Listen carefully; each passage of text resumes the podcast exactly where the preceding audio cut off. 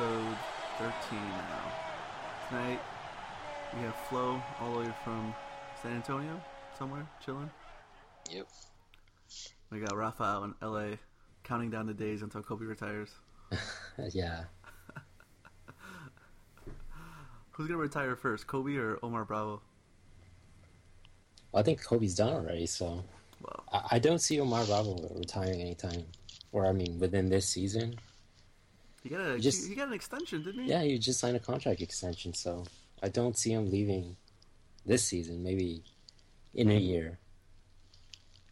We'll see. But uh, tonight we're gonna cover the Uda Bells and then the call-ups that were officially announced after all these leaks happened over the last week, which allegedly did not please the new coach, Juan Carlos Osorio. But what, what, what does he expect? Is I mean, is anyone surprised that these leaks are happening? Rafa, do you? I mean, this is pretty much the norm, isn't it? Yeah, uh, I think when it comes to Liga MX, everything's just very transparent. Uh, media has a very good relationship with a lot of these players, a lot of these uh, club presidents and coaches, and all it takes is really just a text message or a WhatsApp message, and you already know what's going on. Uh, maybe should it change? Perhaps uh, it doesn't look good when we already know half the team and you know we're still two days away from from knowing what the team is. But at the end of the day, that's just how Mexican soccer is, I guess. You don't really see it anywhere else in the world but Mexican soccer.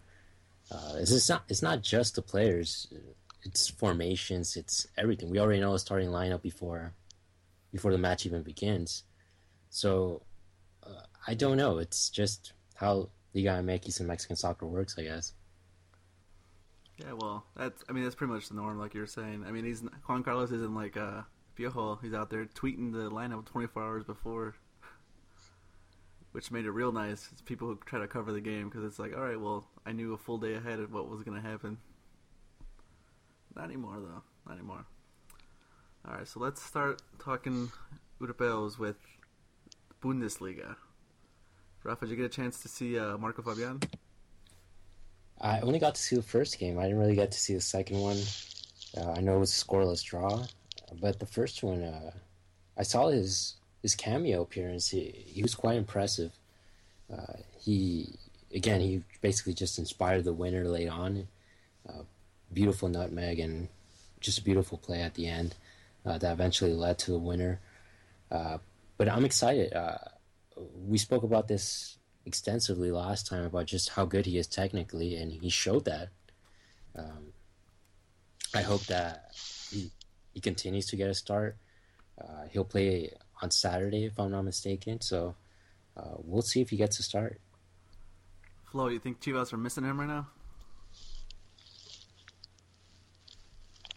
Um. Well, the way they, yeah, the way they started the season, yeah. I mean, they brought in uh, a good replacement, but they're they're definitely struggling for goals. So Fabian, he could always, you know, hit that crazy long shot from out of nowhere. Um, so yeah, I, I, they may be missing him. What do you think of his move going to Bundesliga? I think it was a long time coming. Um, I think he's wanted to go for so long. I, I was I was happy for him. I was very happy for him, um, and I, I hope it worked out for him. Um, so far, I think he's played pretty well. Uh, I like I like uh, that he's getting playing time in a big league like the German league. So I, hope I hope he, it works out for him. Yeah, and I saw the game, his uh, the start, and I had the two, I had the dual screens going. I had Chicharito on one screen, I had Marco Fabian on the other screen, but he played well. I mean, they're they, as much as they don't want to say, as much as they don't want to say it, but they're a little bit in a relegation battle, and he. It was a one-one draw, like Rafa was saying, but he played well. He was active. I think the final statistic was he ran about 11 kilometers during the match. So he had the impressive work rate, and it seems like he's going to be starting. Like he's going to be one of the attacking mids going forward for his team now. So yeah, like you guys are saying, he plays on uh, Saturday, eight thirty. Well, eight thirty Central Time, which leaves you an hour after the game to get ready for the big game. And well, I guess we'll talk about it now. Chicharito. It's going to be Bayer Leverkusen versus Bayern Munich, and the game's going to be on over-the-air Fox. So not even on Fox Sports. It's going to be on regular Fox. And it's I'm, I'm calling. I mean, everyone's predicting right now, but it's going to be the the most watched Bundesliga game in uh, history in the U.S. Yeah, you actually tweeted that the stat where it said that this past game was the most watched Bundesliga game. So this game will probably beat that. Oh, I guarantee. yeah, it's it's huge. I, I'm quite excited to be honest. Uh, it's not often where you get to watch a big European game uh, on national television on you know on normal television on the air television. Uh, it doesn't require cable. Um, we see that with the with NBC and the Premier League. Uh, but this one's big because we already know there's a Chicharito factor, which is one thing, and then uh, you have the Bayern Munich factor, which is the other. Uh, they're arguably the most popular team or most followed team in Germany, here in the United States. So it, I'm excited. It should be a great game, and people don't realize there's there's a lot in, a lot on stake for for Bayer Leverkusen. I mean, uh, it's not do or die for them, but if they get a point or even a win against Bayern Munich, it'll be huge in the uh, in the race to a top four finish. So this is a must-watch game. It's gonna. I mean, and come on, everyone's gonna watch it. They got. They can watch it, take a nap, and then the Super Bowl still won't be on for a while. but yeah, it's a big game. They, you know, Bayer Leverkusen's in fourth place right now, thirty-one points, but Schalke is right behind him at thirty, and then they got Hertha Berlin a couple points ahead of them. So it's gonna be tough. And every time I look at the Bundesliga standings, I always look at the goal difference. Bayern has a plus forty-one goal difference. no, only one other team in the Bundesliga has more than thirty goals scored, or two other teams. So that's just insane. But um, yeah, yeah like like Flo, I know you're big Chicharito fan, like everyone else here. You think he's gonna get another Team of the Week card for FIFA or what? Oh man, uh, I think he has to get hat tricks to get uh, Team of the Week cards. He's gotten two braces uh, this year and no Team of the Week cards. So other other players get Team of the Week cards with having a goal and assist, two goals. But Chicharito, he has to score like six goals in two weeks to get a, a Team of the Week card. I think if he gets a, a brace against Bayern Munich, I think he'll get a Team of the Week card. We'll see, man. It's gonna be tough. Um, I just I just hope it's a good game. I hope they don't. I hope they don't get routed four to one, four nothing, or something like that. You know, Bayern every week they have the ability to just blow out anyone in in the Bundesliga. So we'll, we'll see what happens. And I know, like Rafa was saying that Bayern Munich are one of the most followed teams, but as of a couple weeks ago, out of the top the top seven most watched Bundesliga games, well, I guess not with with, with last week we're saying out, out of the top eight, seven of them are all Chicharito games, and none yeah. of them were over the air. They were all on Fox Deportes or FS1. So yeah, it's gonna no be surprise. record breaking. Yeah, no surprise at all. No surprise whatsoever. So expect high, very high ratings for this game. Um, moving across to Portugal, we got Port three. We get Miguel Layún another assist. I mean, another game, another assist. This is just becoming a thing. He he's been he's responsible for 20 goals this season, 16 assists, four goals, including that goal he scored at Watford in the EPL. And yeah, I'm just impressed. I every time I watch him, it's just he's impressive. And Rafa, I know earlier you were saying when we talked about it like a month ago, where Juan Carlos Osorio said he doesn't see him as a left back. What do you think he thinks now? It's, I guess he has absolutely no choice but to play him as a left back. To be honest, I don't know what else Miguel Layún needs to do. Uh, he's excelling. I think he, he's gotten a little bit more freedom in these past few games under his new manager.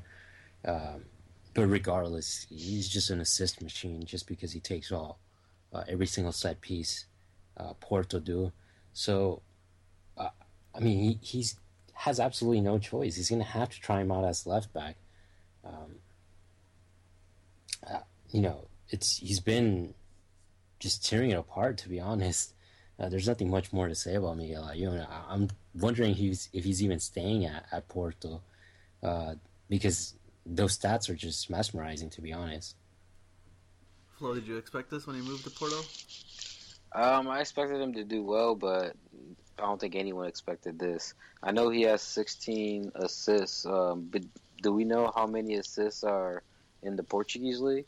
I think uh, 12. 12. See that that's that's incredible. I, am interested to see how, where he stands through all of Europe as far as assists go. I know uh, Mesut Ozil for in the Premier League has 16 assists on the on the year, and I don't think anyone in La Liga has even close to 12 assists. So he has to be up there just he's up all uh, of Europe. I think, Yeah, I he's think he's like top 10. five. Yeah, he's Oh. top five, top ten for sure if you count cup, cup, Europe, and league. So yeah, it's in every competition too. It's not. It's not even like he's he's got like all the assists in the league. He's got cup games. He's got Champions League games. I mean, he has four goals too. Yeah, it's incredible. He's like, like you said, four goals, 16 assists, responsible, or has his hand in 20, 20 goals for Porto. It's insane. And I think Chicharito's up to what twenty one goals and one assist. So I'll say one thing about Miguel Layún. I'm a little worried at just the amount of games he's putting in. Uh, the only risk there is he picks up an injury, and that sort of derails him a bit. Uh, because let's not forget that Lopetegui just left, and Lopetegui was a hardcore manager when it came to nutrition or the right training, uh, just being right physically. That's why sometimes we didn't even see Hector Herrera make the bench, just because uh, we knew that Hector had so many games under his belt. Uh, with Miguel Layún, it, you know, he's just played a, played a, this huge amount of games under Lopetegui, uh, and now this new manager comes in, and I don't think he, he's as strict when it comes to to that subject. So we can expect to see Layun starting every single game for Porto. Um, that's a lot of games. Yeah, Porto but- have But to be How- honest, though, he those uh, those terrible Taka Taka games, those cup games, he, he he didn't even play those games, so he kind of Yeah. set a couple of those games out. So I know what you're saying, though. He has been playing a lot, and he plays 90 minutes. You know, he doesn't play 45 minutes, 60. No, he plays every minute. Yeah, so that's the only thing I'm a little worried about that he picks up an injury just because of the amount of games he's been playing. Uh, this new manager they have, I think he closely resembles uh, an army sergeant. That's what he looks like to me. just a very strict guy who, you know, it's all about winning for him. So I don't think he really takes into consideration uh, that part of the game, just like Lopetegui did. So I'm a little worried about that. That's that's the only worry I have I have of Miguel Layún. That's a good point. He, I, I'd be curious to see. I think he has probably played the most minutes out of everyone, any Mexican in Europe. Maybe Moreno, but it has to be. It has to be Layun. Layun has to be number one. Yeah, Yeah, because even even Moreno has been subbed out out of out of a few games. Yeah. Maybe Ve- nah, Velas sat out a couple games too. Yeah, it has to be. It has to be Layun. Layun has to be up there in terms of minutes, but he's been producing. So at least Layun has a history of playing a lot of minutes. You know, at Club America he played every minute. At Watford last season he played a lot down the stretch. So yeah. Well, speaking of not getting as much minutes, Tecatito, he's. I think he's hit a little bit of a lull in his uh, Porto, but then again, Rafa, we discussed this last time. Lopetegui just he kind of ran out of ideas at Porto, didn't he? Yeah, and they're sort of still adapting to this new manager. They they've gotten some wins, they've gotten some defeats as well, but it's just part of the learning curve they're on. Uh, I think Tecatito as well is sort of still adapting to uh, to his new manager. Uh, I do see. I know we'll probably get to Ache Ache in a bit, uh, but I I think this is a more fluid team. This is uh, it's not structured as under Lopetegui, so uh, there's you know more interplay between the midfielders and the forwards rather than just giving the ball to the wingers and expect something magical to happen. like with Lopetegui. So Tecatito has to adapt to that, and it's not necessarily a bad thing because when you're a young player like Tecatito, uh, everything is it's about learning. It's about learning different styles. It's about adapting to new to to new scenarios. Um, so I don't see it as necessarily a bad thing, but uh, Tecatito will be back. He, he's a talented player. I know when the move went down, Flo, you're a big fan of the move. So was I. I, I think it's going as almost as well as we could have expected. Still. Yeah, I mean he's still getting plenty of playing time. Um, you know, especially compared to what we maybe thought that he would be getting when he first made the move. Um, he's still getting plenty of playing time, and I think he's been really, really close on a lot of his chances here recently. You know, there's been a few opportunities where maybe the goalkeeper has made an incredible save, um, or maybe you know the player he's trying to assist maybe doesn't do as well with the with the finish as they should have. Um, I think I think there's a big game for Tecatito coming real soon. Um, I think he's just been really close here recently. I think that's why maybe we haven't seen his name as much, but I think he's going to have a breakout game here soon. I mean, he does have seven goals in the season, so it's not like he's struggling here. But, I, yeah, like I agree with both you guys. I think he'll be fine. He's adapting. I mean, he's he's doing well, and I think you're seeing a lot of different aspects of his game as opposed to when he was at Twente last season, where he was the guy, kicked up to him, and he create. He was like carry the offense, but I think he he's learning to not try to do as much. You know, like he's not he still does it, but he's not trying to take on four guys every time he has the ball in the wing. Yeah, he needs to learn how to how to play with the midfield and how to let the build up play, you know, do its part. Um, too many times you see him get the ball and immediately try to take on the whole team by himself, try to, um, you know, try try to skill his way past five five guys, and every time, or you know, half the time he tries to does that, tries to do that, he loses the ball right away, and the team is going the other way. So I think it's good. It's a good learning experience for him. Yeah, and like Rafa said before, I think that he probably felt the pressure to do that when it was the whole offense was, hey, let's give it to the wing players and see what happens. So now they're they're playing a little bit differently. They have a little more ideas because like man, it was it was tough to watch a Porto game for 90 minutes with right there at the end of Lopetegui. It was just rough. I couldn't do it. It was man, it was bad. I remember one game, Miguel Layun finished a game with 17 crosses. That was basically the whole game plan: to kick it to Layun and see what he could do. 17 crosses in one game. It was rough. Let's go on to uh, Tecatito's teammate, Ache Corona, who's every time I watch him, he's been wearing the captain's armband. Yeah, you're right, and I think this guy's the guy who's benefited the most out of the the change in manager, not because he wasn't a big part under Lopetegui, but just because of the change of style really uh, is going to suit him. It's uh, I think this last I don't recall the team they played. I can't remember. It's not at the top of my head at the moment, but mm, it, it's a game where they won, and uh, I just saw Hector Herrera pick up the ball and actually send through balls to to to the forwards, which is something I never saw under Lopetegui because Lopetegui was just a one dimensional uh, manager when it came to to a, in the attacking sense of the game, and it's new and it's it's, it's refreshing. It's uh, it might not be as structured or as organized as as with uh, Lopetegui, but uh, maybe it was just a change Porto needed. Who knows? Uh, but Herrera's certainly benefiting from this. He, he's getting more of the ball. He's getting more involved.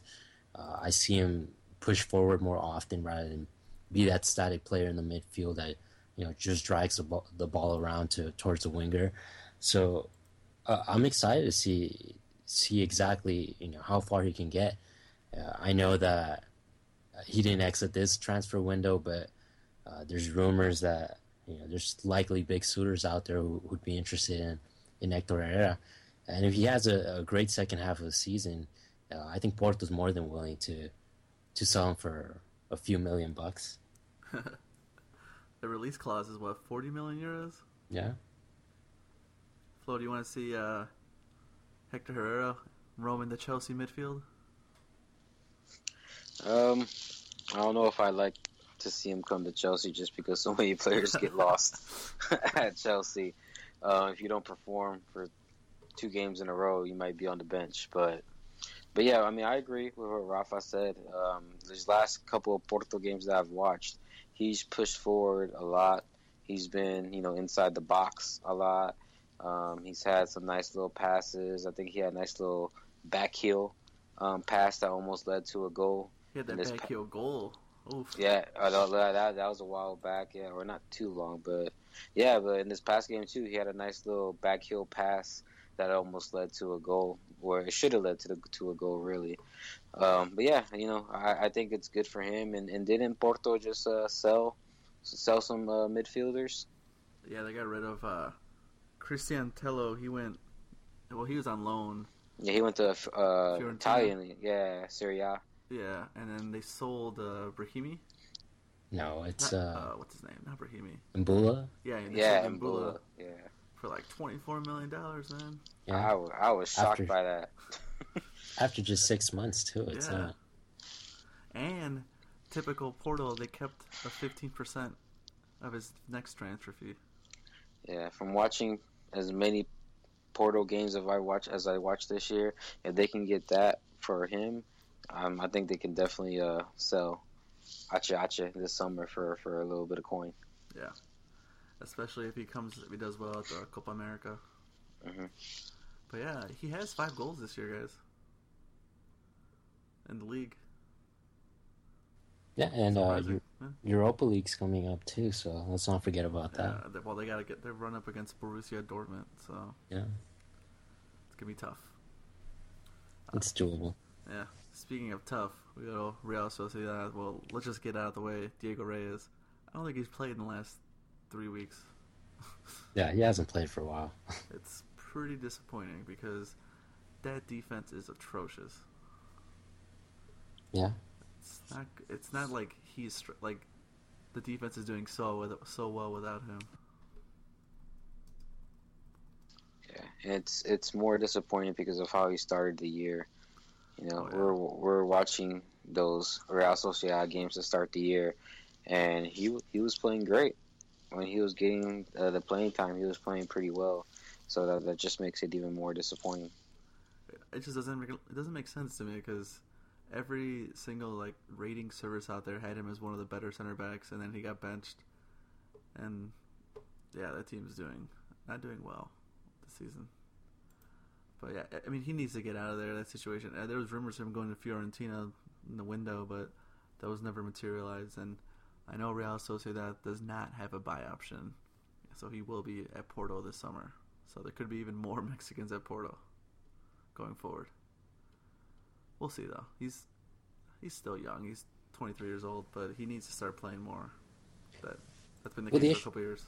Well, the issue with Real Sociedad is just so inconsistent. They they lost five one just a few weeks ago, and then they magically won. So they're I, I'm not sure. I, I haven't caught up too much with Real Sociedad, but uh, they just look like a really inconsistent team to me. Yeah, I mean, like you said, five they lose five to one one game, they win the next game. I don't know. I'm looking at uh, Diego Reyes' stats here. He has not played since around Christmas time when they lost 2-0 against Villarreal. It's quite unfortunate because he's a really talented player, a guy who can play multiple positions as well. Uh, he's a guy who can play defensive midfielder and play center back on either side of the field.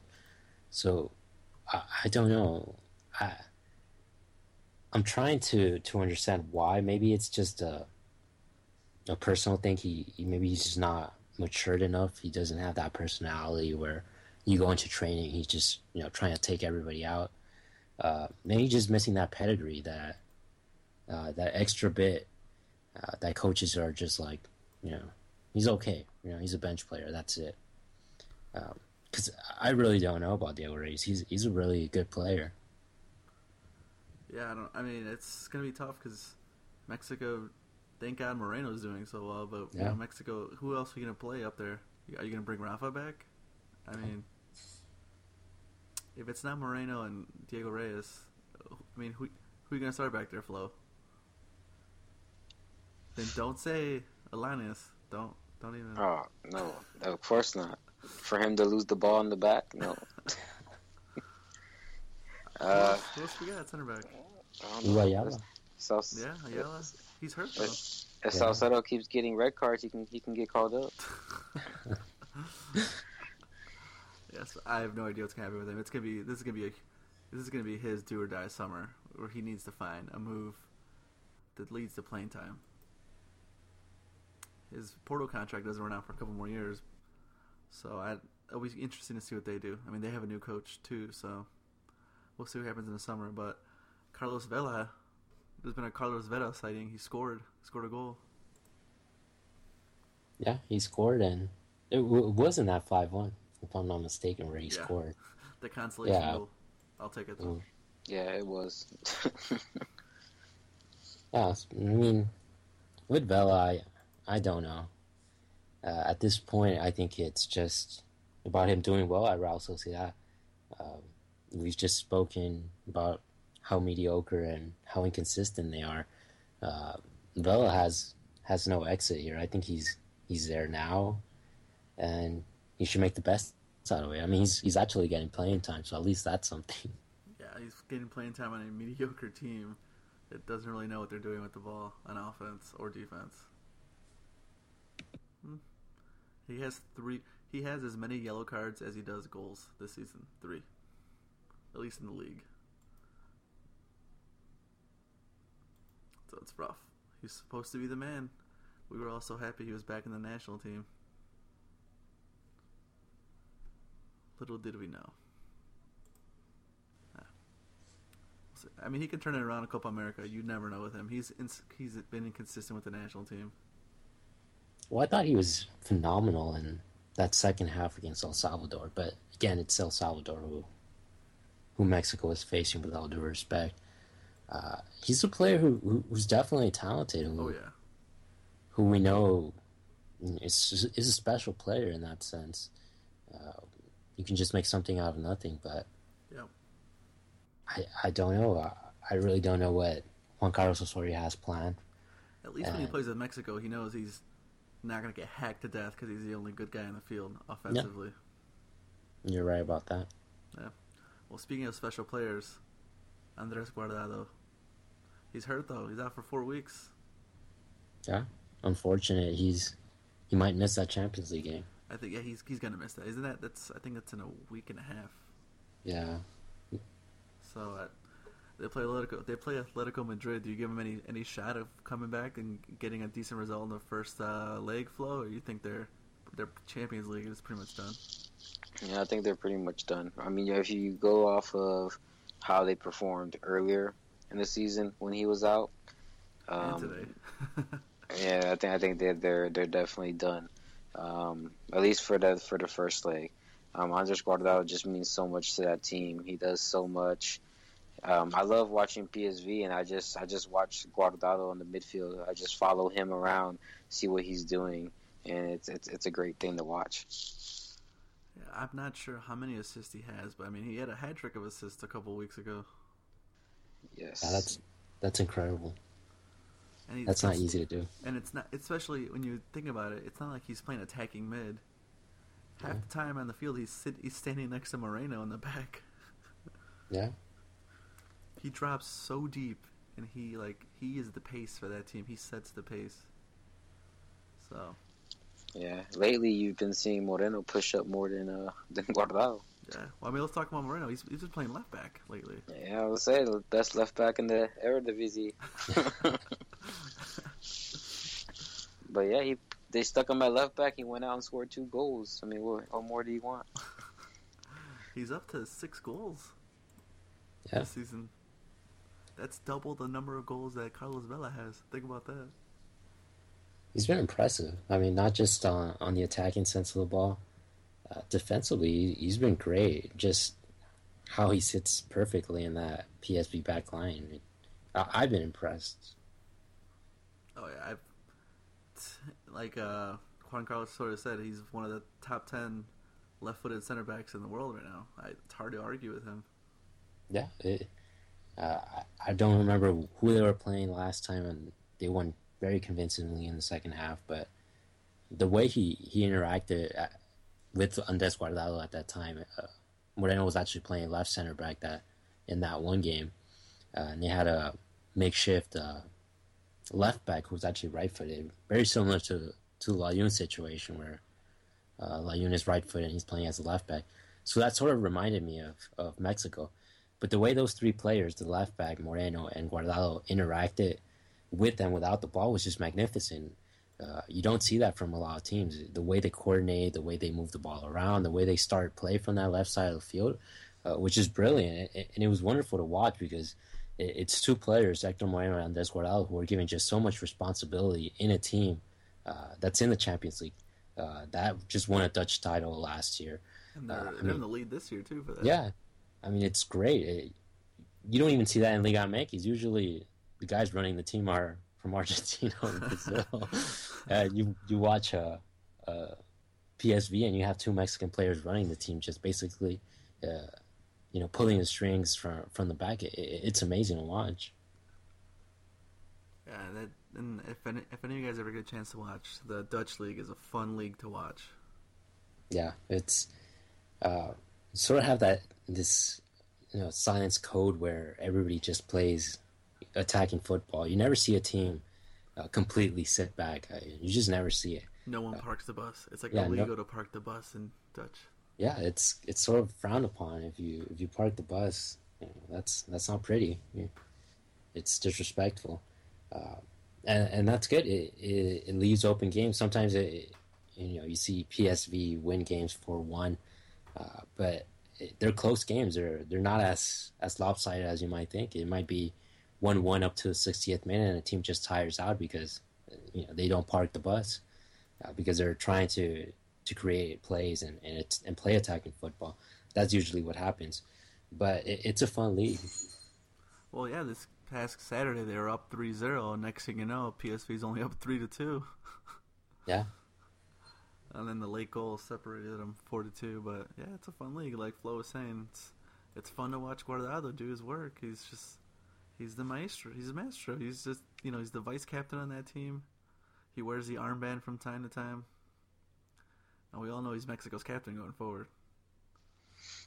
Yeah, I was a little disappointed he didn't take the penalty this past weekend. Yeah, me too. They missed it. Yeah, he missed it. I think it was a player that they were trying to get on the board, trying to get him mm-hmm. to score a goal and he, he went up there and missed it. But still, I would have liked to see Guardado take it. Well, actually, Guardado already has a missed penalty for PSV this season. Yeah, I believe it was the first penalty of the season. He yeah. went up there and missed it, and he hasn't taken one since. As long as he makes them for Mexico, it's all good. But yeah, moving on to Gio's little brother, Jonah. He's kind of been quiet this season, but steady. I mean, Villarreal is not a splashy team, and I know we talked about in the last podcast. They're not a big team either, but Jonah is just consistent.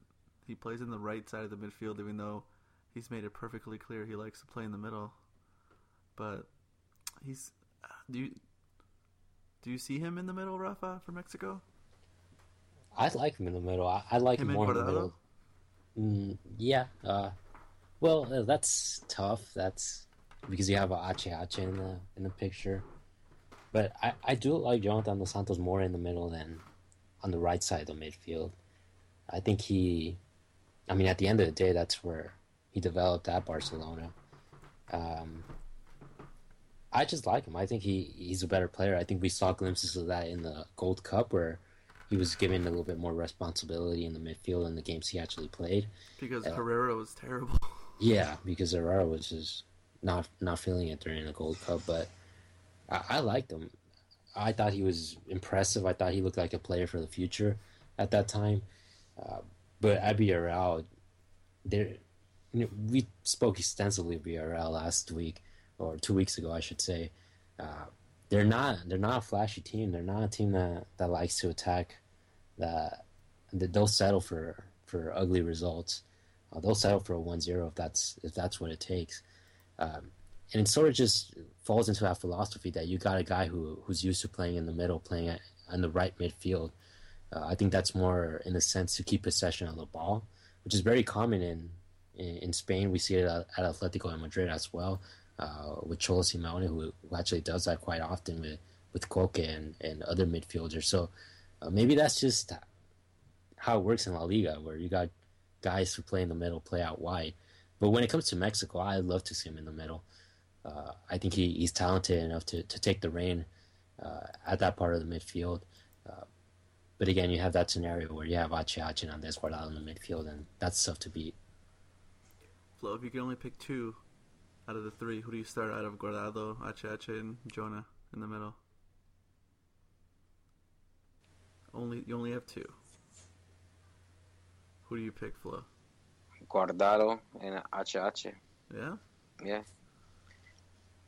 No. The way the way Ache is playing, I think we saw the worst Ache we could possibly see at at the at the Gold Cup this past summer.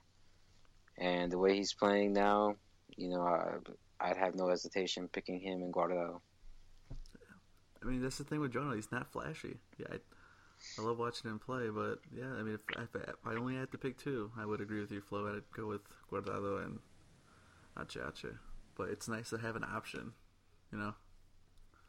It's nice to have a little depth here or there because injuries happen, red cards happen, you know, yellow card accumulation happens. It's nice to have Jonah. I mean, it it's kind of hard to imagine, but like for the 2010 World Cup, there was talk of bringing Jonah into the squad for the 2010 World Cup. Yeah, if I remember correctly, uh, Gio was upset that he didn't make Yeah. the team. Yeah, he never narrowly missed out. Yeah. I think his agent, aka his dad,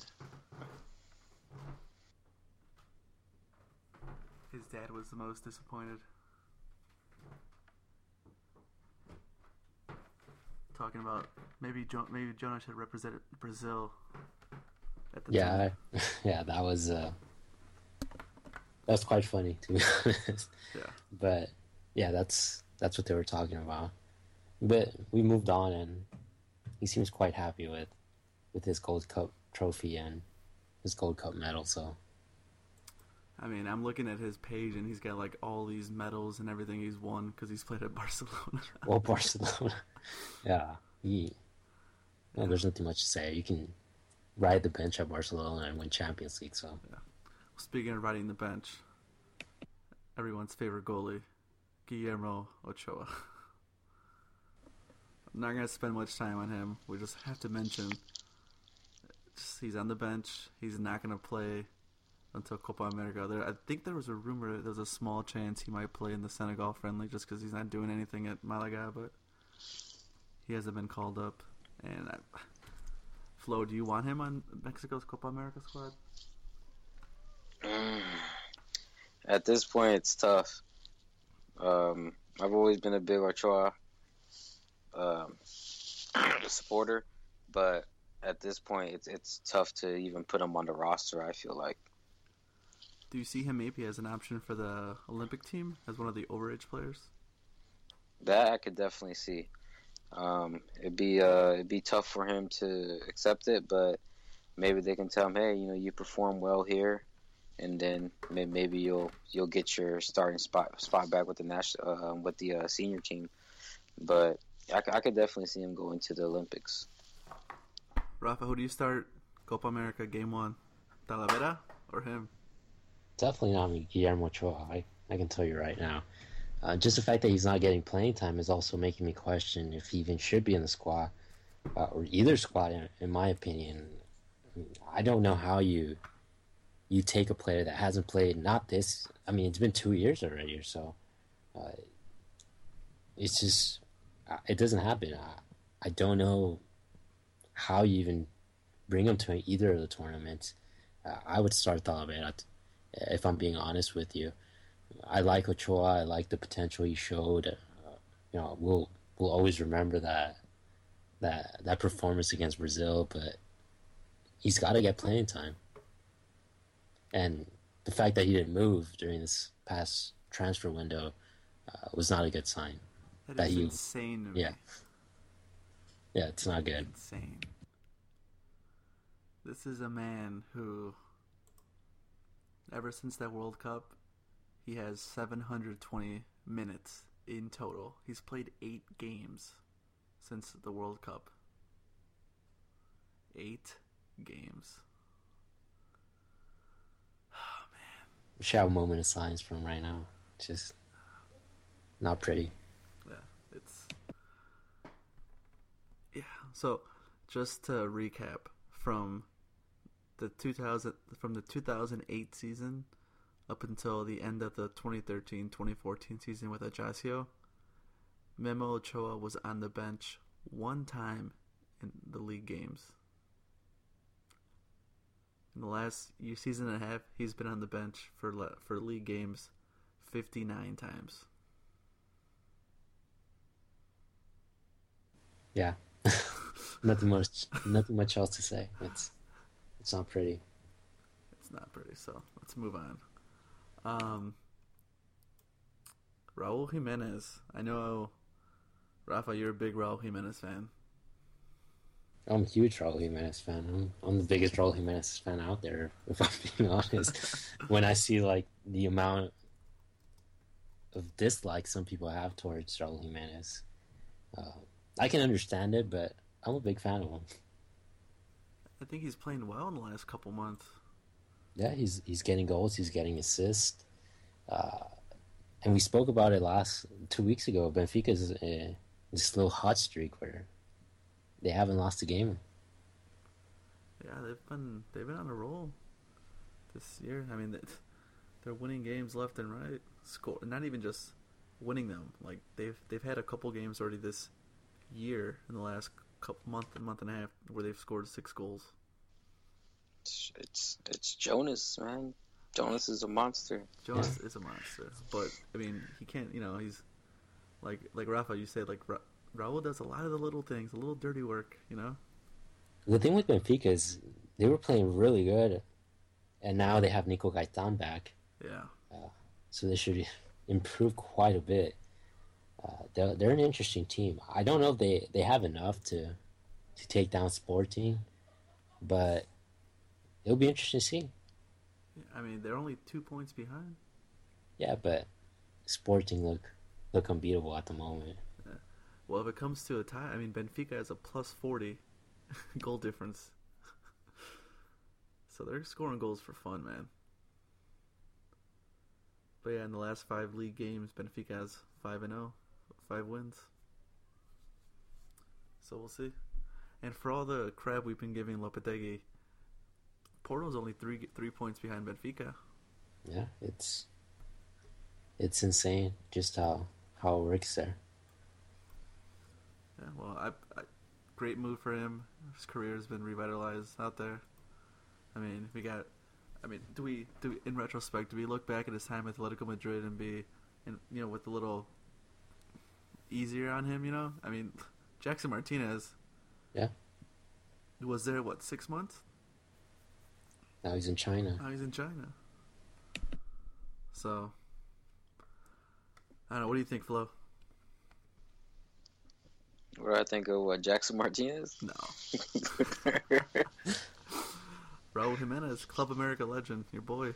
Ah, well, I'm one of the people that probably is not as big on Raul Jimenez as as you may like, but I mean he's been playing all right. Uh, he is. He's getting assists. He's getting goals. He might not do it in the most exciting fashion, but uh, he he does the little things like you said. Do you, uh, well, I guess real quick, finish off.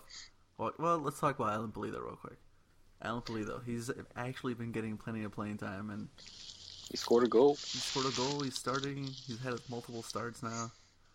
I think, I think Olympiacos is at the point where they're, they've come to the realization that hey, we're gonna get fined by FIFA no matter what.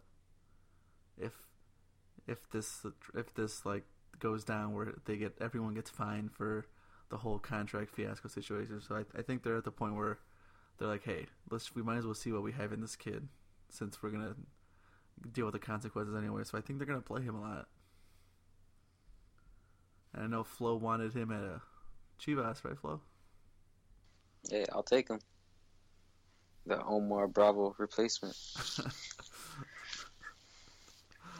but yeah, I mean, I've been watching their games, and he's been he's been doing well. Yeah, I mean, I I, I was I kind of always like uh, Pulido. Um, I thought he did well at Tigres, and even when he was uh, got a couple of call ups to the national team, um, he did he did well. I think um, against I think against Korea, it was in San Antonio. I was at the game. Pretty sure he scored two goals, three goals. Three goals. Yeah, I think he Yeah. scored a hat trick in that game, and so he, I was, I was a fan of his, especially since I saw that live. I was like, whoa. So I'm, I'm glad that he's finally getting, getting some playing time here, and he seems to be playing well. Yeah, I mean, Rafa, do you see him as a, any future with the national team? If he keeps performing, there's absolutely a future. Um, you spoke a little bit about you know, Olympiacos' situation. You also have to to remember they're they're absolutely killing it in the league. They they practically already wrapped up the title and we're just halfway through. So Well, real quick, that hat trick was nearly two years ago to the day. That happened. That happened. Uh, the 29th before. of January in 2014. this was right after. Wasn't this maybe Miguel Herrera's first two games after New Zealand? Yeah. Yep. Yeah. Yep. I was there. Yeah. But yeah, he played. He. I remember watching that game. I'm like, man, this guy, this guy's the real deal. Didn't he actually score against the U.S. as well? Um, I think he did score in that quote unquote that garbage ass friendly. It was two two. Yeah, yeah, he scored. He scored that goal Oh. at the at uh University of Phoenix Stadium. yeah, I remember that. So did uh, Rafa Marquez. Yeah. He scored that game. Yeah, but yeah, Pulido. I'm, I'm interested to see what happens with him at the rest of the season. See how he plays. And uh, Juan Carlos Osorio said that you know Pulido's welcome if he if he performs well enough. So yeah, that covers the Europeos. But real quick, what kind of formation do you guys think that uh, Juan Carlos Osorio is leaning towards for uh, for Copa America? Do you, do you think he's going to be very pragmatic and depending on the opponent? Well, that's that's how I see it. I think he's he's going to adapt to every single opponent, uh, the way he he usually does. Uh, I I think that when it comes to games where he thinks they're winnable, uh, that he'll come out with three forwards without a doubt.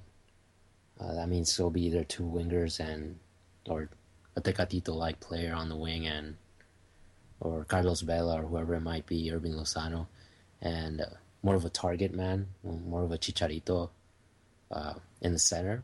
Uh-huh. That's what I think it'll be, but yeah, it'll, it'll depend on the opponent for me. Yeah, Flo, same thing. Really, I have no idea what he's gonna do. I I, I, I would like to see a four-three-three.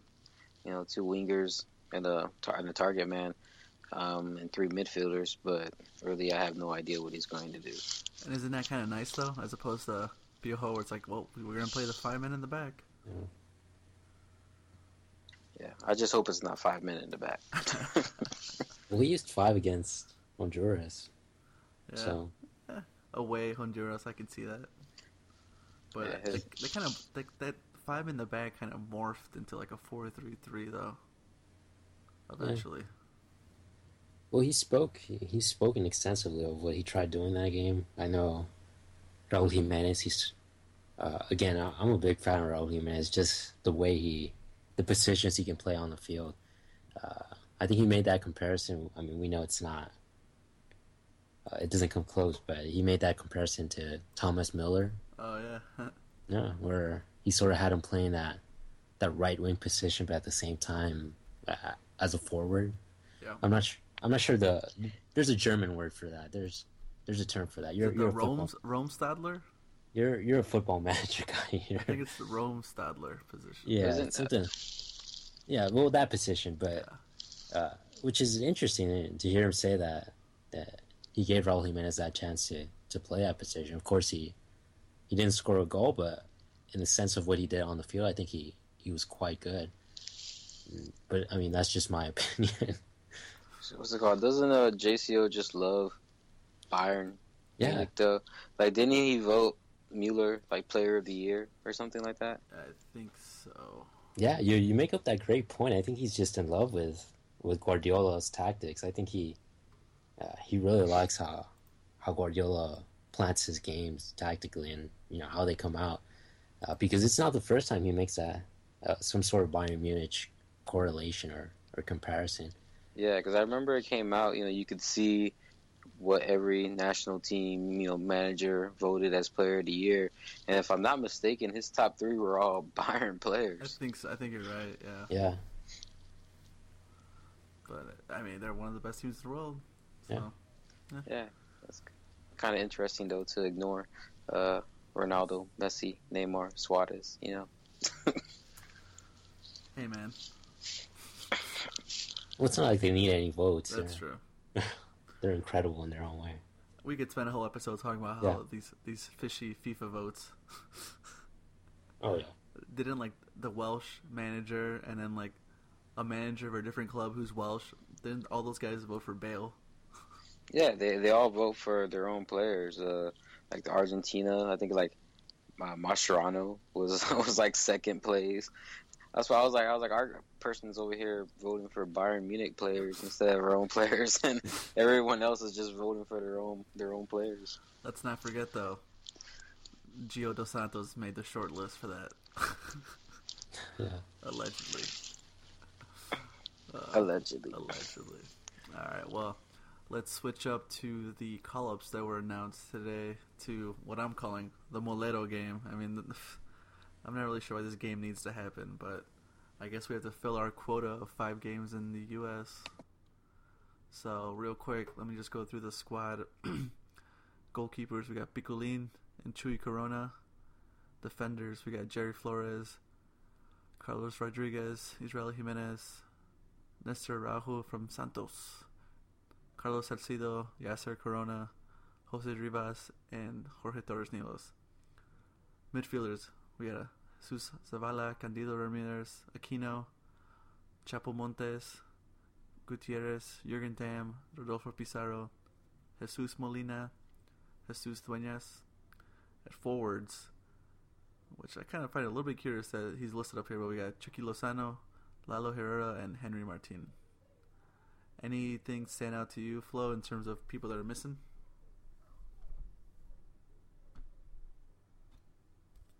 Flo?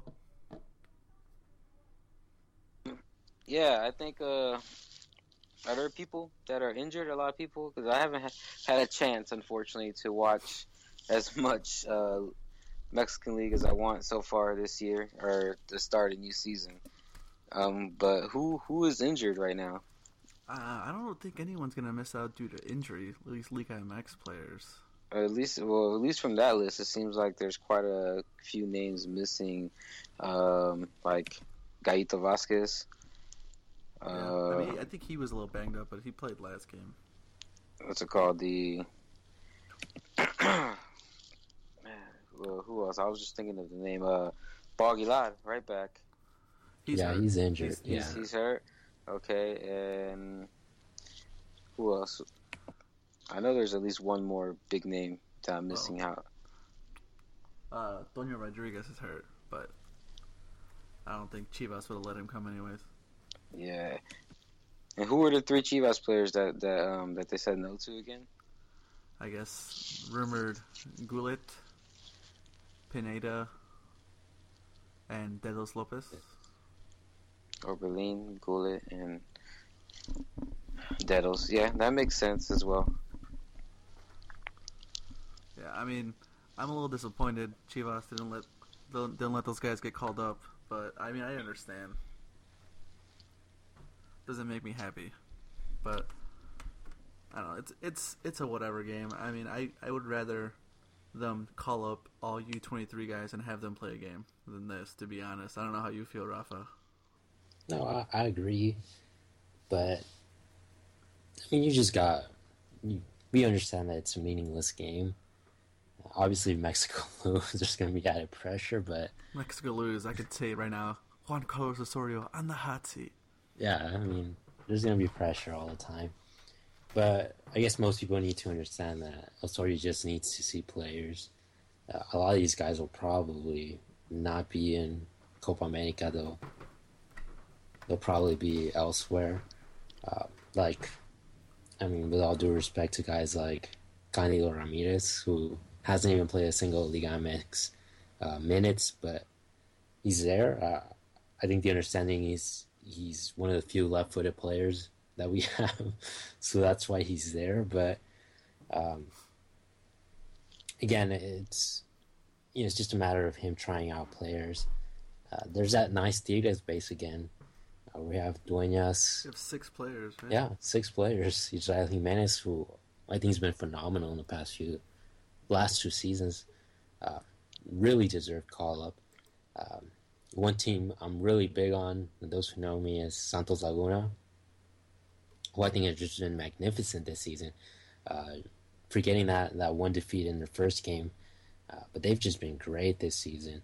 And Nestor Araujo gets gets his call up, his first call up since that Copa America from from a while back. It uh, it seems like ages ago when we sent that U twenty three team.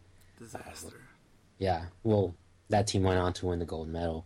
Uh, Nestor Araujo was actually in that gold medal team. Uh, really deserved call up.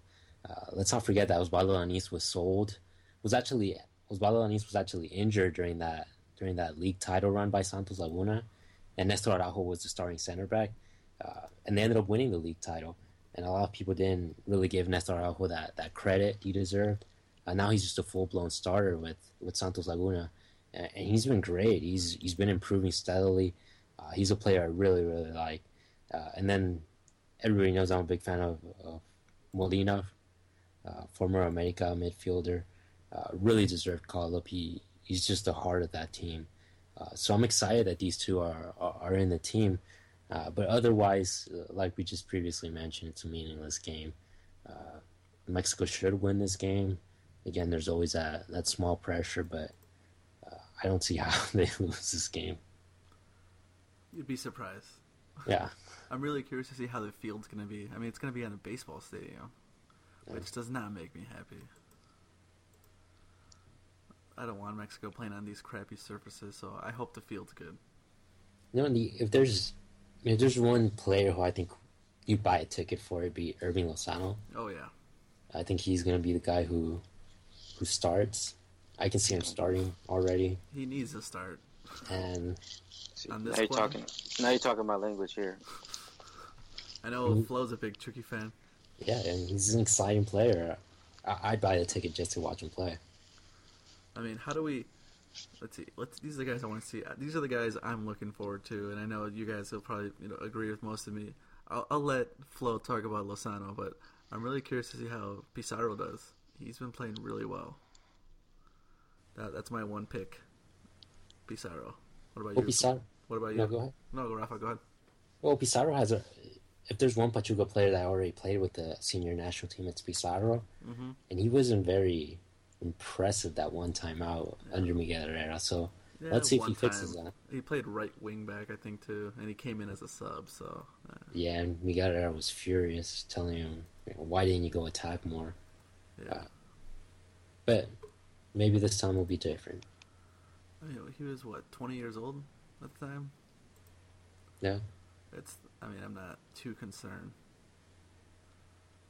I'm not too concerned with him, but yeah, like I mean, like we were talking about the he made his debut with in that same game that Pulido had three goals two years ago.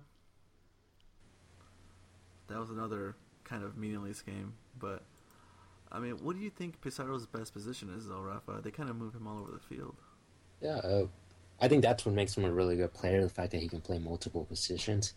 But he's been playing more through the middle, and he's been great. Uh, I think that's where Diego Alonso at Pachuca sees him, and that's where we'll we'll go ahead and uh, and see him from now on.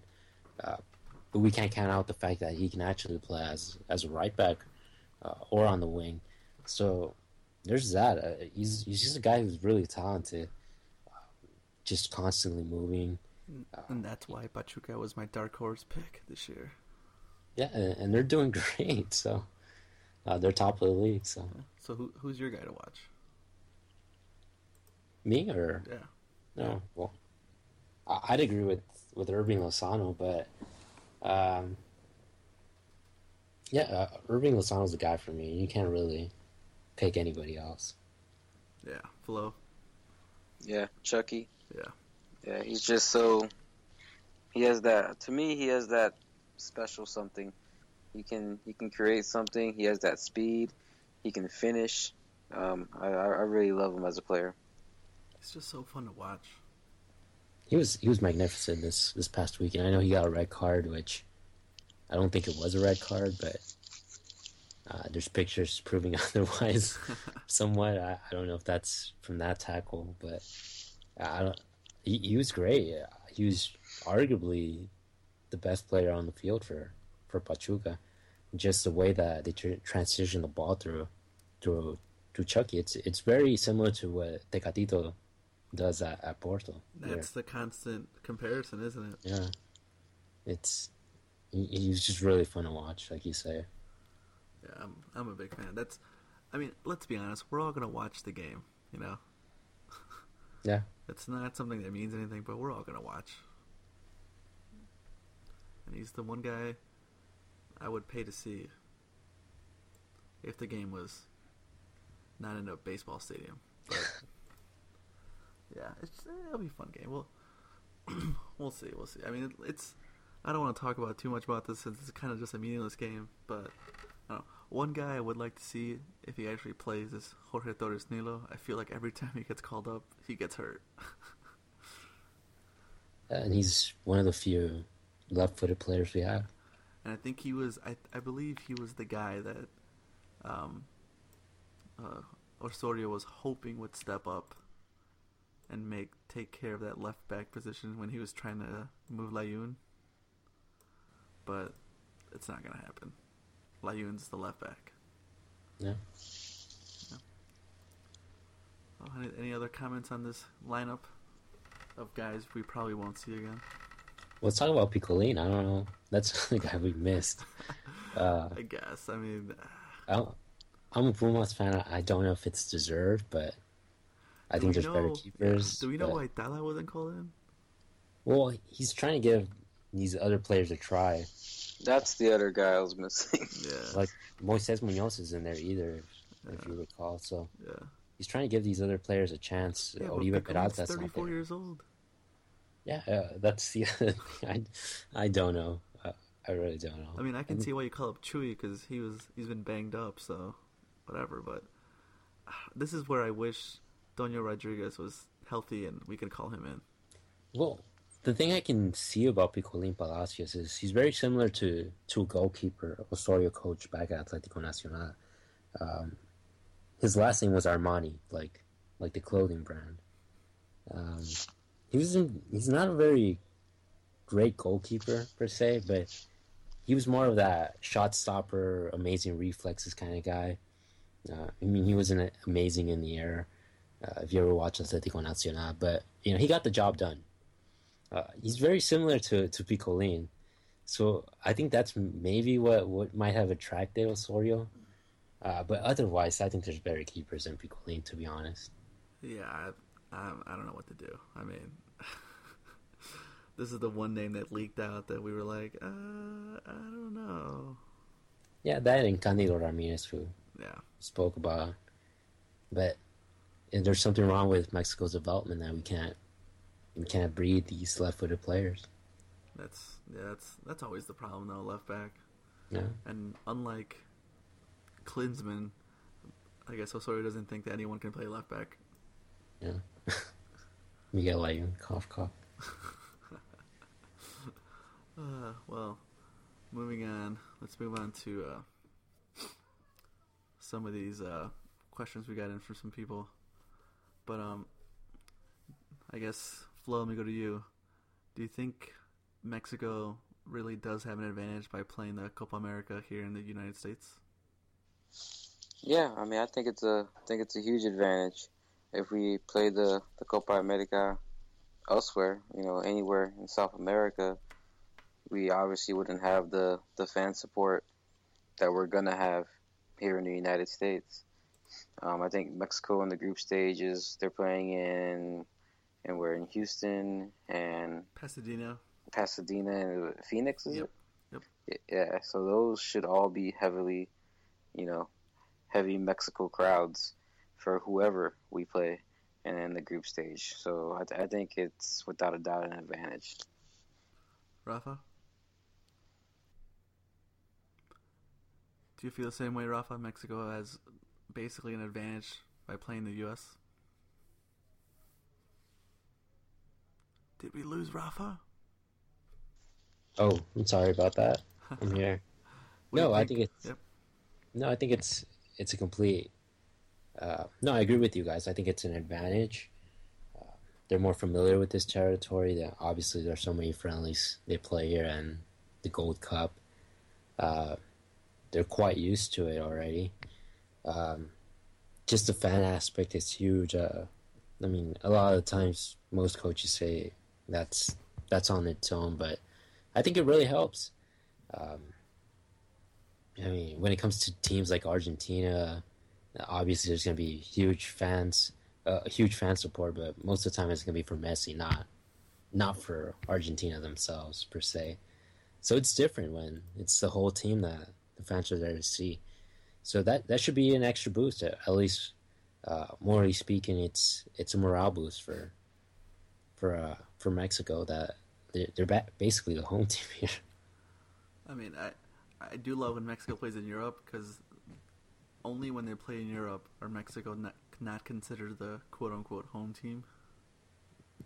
Am I right? Isn't that the only time? Yeah. Like that's they're not the home team because anytime they play in the U.S., regardless of where they play, they're the they're the home team. That's just the way it is. Um, another question we got was from uh, Cesar Hernandez. Always likes to throw us the oddball question. This one's not too bad, but what's the best venue in the U.S. that Mexico hasn't played a match in? It's a tough question. Hasn't played in. They have not played. Because, uh, you know, I was going to jump on. Lucas, Lucas Oil Stadium. Well, isn't that in Indianapolis, right? Yeah, Indianapolis, Lucas Oil Stadium. It's been voted uh, best NFL stadium. I think like three out of the past five years. So There's nothing else to do in Indiana, man. That doesn't that has nothing to do with the with the venue itself. The, the venue itself is beautiful. They really like their football over there, though. Yeah. I've been there. It's it's a lot of Colts fans over there. It's an okay, okay uh, state. a lot of Notre Dame fans as well, and yeah, just college college football in general is big over there. Yeah. Not as big here. Soccer, I mean, soccer's big there too. Uh, Chelsea played a friendly Yeah, in Indianapolis not too long ago. That's cool that you know Indianapolis supported a Chelsea, a relegation bound team. I should be laughing because you know Arsenal's not not doing very well. but, What's your. What's your answer, Rafa? uh, you know, before I read the complete question, I was gonna say Cowboy Stadium because I think that's just uh, the best venue I've certainly been to. But outside of it, I, I don't know. That that's a tough one. So they played there uh, against Argentina. I was there. Yeah, that's what I'm saying. The Cowboy Stadium was, was brilliant, but I, I don't know. Outside of that, I I really don't know what, what other venues there are. There's a couple places that it's really cool. I, I I've been to uh, Portland Stadium. That's a cool venue, but it's it's it's turf field, so that kills are we me. are we talking about just U.S. venues or Yeah, U.S. venues. oh U.S. venues? Okay, yeah. I, I don't know. There's this one stadium just you know full of folklore and and amazing stories that Mexico should play in, but uh, I, I don't know. That's a tough one for I think it'd be cool to uh, have them play at. Uh, I guess I keep hearing Red Bull Arena. It gets really loud when it gets packed, and I bet you Mexico can sell that out. Oh, Red Bull Arena is a, little- a smaller. Yeah, it's only twenty five thousand. Yeah. So that'd be cool. I mean, we couldn't even fill out the StubHub Center here when the U23 played. So, Well, that's because Concacaf set the ticket prices at like eighty dollars. Well, that's true. That that's another thing. Yeah. That's a whole other question, but it's a tough question. I mean, the only stadiums I can think of are like football stadiums. You know. Yeah, football stadiums. Isn't there that one stadium in Michigan? Michigan, the the big house. Yeah. The big house. Yeah, I was still thinking of that, but I knew you weren't gonna say anything because you're a Notre Dame fan. yeah. Come on. We don't we don't like Michigan around here. So yeah, another good question that says, uh, I don't know. That's that's a tough one. Eh, hey, well, I mean, I would like to also. I mean, probably. I don't know why they would, but it would be cool to see them play like a different kind of venue. I don't know if they could ever fit in a baseball field, but you know, something something out of the ordinary would be cool Wrigley too. Field. Why not? No lie, I saw I saw AS Roma play in Wrigley Field about three years ago. That was pretty cool. Yeah, have 'em Michael Bradley.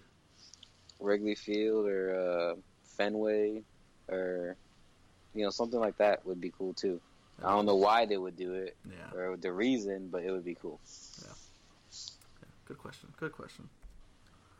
Well, I guess let's finish off the show. I know the um, FootMech source released the top 25 rankings, and let me just run by. Let me just run through them real quick. And we can discuss it. Discuss it real quick to close out the show. We got Chicharito, Guardado, Layún, Moreno, Tecatito, HH, Vela, Jonah, Raul, and Talavera. Top 10. And then the next 10, Aquino, Gallito, Damm, Diego, Gio, Chucky, Aguilar, Rafa Marquez, some Memo Ochoa guy, uh, Peralta, Pizarro, Torres Nilo, Dedos, Lalo Herrera, and Gutierrez, Eric Gutierrez. Does anything stands out to you guys? Mm, the thing that stands out is that Chicha took over the number one spot. Yeah. Yeah. I mean, I'm surprised. I know we we talked about how he's been doing really well, but I'm still surprised we we snuck in there Talavera number ten. Yeah, that's quite surprising as well, but he's been great. I'm not sure if you guys heard uh, or read that uh, Osorio was actually at a show uh, uh, at TV Azteca over the weekend, and he said that Talavera is one of the top keepers in the world, and he should be playing the Premier League, which is quite quite a statement to make. But I guess he really believes in Talavera. But he he- he's been great to to be fair. He's been very consistent for the last Yeah. several years. I mean, Toluca has been one of the better teams in League MX, and he's been there for the last six years, starting every game. I know you're probably gonna be happy, but there's that rumor that Club America's after him next season. Nah, I don't know why they I don't know why either. they let go of Moises Munoz, but Yeah. It's. I mean, let's Club America. They're gonna spend money on the attacking, and we should Club America should just bring back Memo on a loan. yeah, they, maybe they should do a Yeah. charitable loan. Um, I'm. I mean, I'm honestly surprised if Memo's still on the top 25 list. He Yeah. wasn't in my top 25, He wasn't on mine either, so so I'm surprised Marco Fabian didn't make the top 25. yeah. Mark, That's the, that's the Honorable question question of the year right there. I think he's gonna make it though. I think he's gonna step it up, finish strong. All right. Well, pretty much reached the end of the show. Anything? Any other questions you guys have or want to talk about? Um, I have real real quick. What do you guys think of um Jonah? Since uh, we kind of all agree that we would take HH and Guardado. What do you think of Jonah for the Olympic team? Uh, Naive tweeted something about that earlier tonight too. I, I mean, I don't know. I that I wouldn't be against it. I mean, he would fit that that pro. But then, who's our next midfielder? Cent, like central midfielder, you know? Gallito Vasquez. Yeah. You kind of need that. You need like uh, that depth, you know, in a tournament like this. I mean, what? Why not Gallito for the Olympic team? You're right. Yeah. Yeah, can- I would I would take either one. I love Gallito. I love Gallito more than Jonathan. So Yeah, he's, I mean, Gallito's just been a force. I mean, it's kind of scary to think that he kind of only played kind of because because Chapo, right? Once Chapo Montes went down, he was supposed to be in the midfielder, Yeah. but I mean, you never know. If if Chapo doesn't go down, maybe we maybe we don't move Guardado centrally. No, you're right. You're right. Um, yeah. Guardado was just uh, we everyone always viewed him as a, a winger, and then Well, I think. Yeah. Yeah, well, I think he was already playing like that, but that was the first time he actually went ahead and placed him there. yeah, I mean it's kind of scary to think. Personally, I, I like the idea of Jonathan Dos Santos. Uh, I think maybe he that's the kind of stepping stone he might need to to actually perform on a constant basis. Uh, and let's not forget, uh, I mean the the idea of having a guy like Jonathan Dos Santos and Eric Gutierrez together in the midfield sounds tantalizing, to be honest. yeah, That sounds impressive. Uh, they're two guys are very similar, and I think they be they complement each other quite well. yeah, it'd be it's it's very interesting. I'd I'd be I'd be hard pressed to go either way, to say no, that's a bad idea, or yes, that's a great idea. I mean, it's not a bad idea. I don't know. That's it's gonna be that's gonna keep me up, Flo. Good job. That's I'm Well, I got the I got the one that everybody wants to the answer. The question that everybody wants to hear is who's gonna win the Super Bowl? Dude, I got money on not the Broncos. Not the Broncos. Yeah. Okay. Uh, you know, uh, I think uh, Peyton Manning's gonna go on top. Man, we all knew you were gonna say that. who, who do you got, Rafa? Panthers, of course.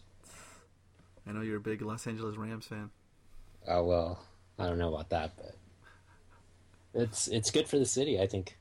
If if we're talking about the Rams, they're. I- I'm personally not a Rams fan, but happy for for those that are Rams fan and live in LA. That should be fun. Well, I mean, let's just real quick. Do you guys have any uh, games coming up this weekend? You really pumped out either Liga MX or uh, Mexicans abroad. I mean, I guess the big Mexican abroad game. Leverkusen. Yeah, it's Leverkusen versus Bayern Munich. Yeah, I can't wait for that game. That's gonna be a good Uh, game. Yeah, but in terms of the league, it's it's been a little. Uh, we didn't really talk about it, but Yeah, no some teams have been quite impressive. We talked briefly about Pachuca and, and Santos. They're, those are teams worth watching. Uh, so the big game there is going to be Club America versus Santos. Yeah, gonna be a good game. Club America's not doing well at home, and Santos Laguna is on a roll. So that's probably the game to watch this week. Uh, there's other games, Pumas against Pachuca and Chivas versus Toluca, but America versus Santos should be good. Yeah, that'd be a good game. Any but and then and, you know every Pachuca game, I'm gonna I'm gonna try to watch. Yeah. Just because I know they got those three stars, and then they got that young buck goalie, right? Wasn't his birthday today? Conejito Conejito Perez. Yeah, was that? Was his birthday today? I think. Who Or, knows, man? He's eight. or am I? Am I going crazy here? Let me just check. Conejo Yeah. Oh, well, it's February one, so I was Uh. three days behind. But What is he like? Fifty-two. he's close. He's forty-two. If I'm no forty-three. Yeah. Uh, So he's getting there. Yeah. All right. Well, anything else with the sign off? No. No, I think we're good. All right. Well, it's been episode thirteen of the Coffee podcast. Flo, tell the fans where they can hear you rant about FIFA Team of the Week. They can find me on Twitter at the Real Flo, F L O, no W. I'll be there weekly, tweeting at EA Sports, asking for Chicharito Team of the Week cards, Moreno Team of the Week cards, Tecatito Team of the Week cards. Doesn't matter. I'm there. Rafa, where can the fans listen to you? So I'm at MexicanFootCom uh, on Twitter, so you can find me there. Yep, and Mexican Footcom will come at you all the Liga MX news, Yeah. all the happenings, and who's getting fired. You can find me at underscore bones on Twitter or at the Coffee Good. Thanks for listening, guys.